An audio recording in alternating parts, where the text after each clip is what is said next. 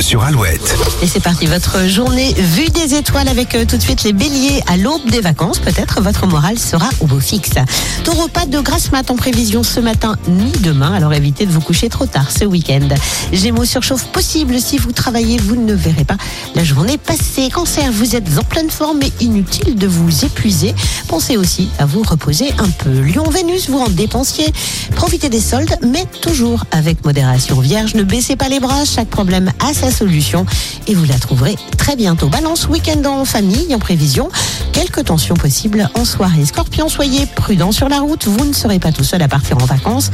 Alors levez le pied. Sagittaire, après une semaine compliquée au travail, vous allez apprécier un week-end calme et reposant. Capricorne, attention à votre excès de confiance.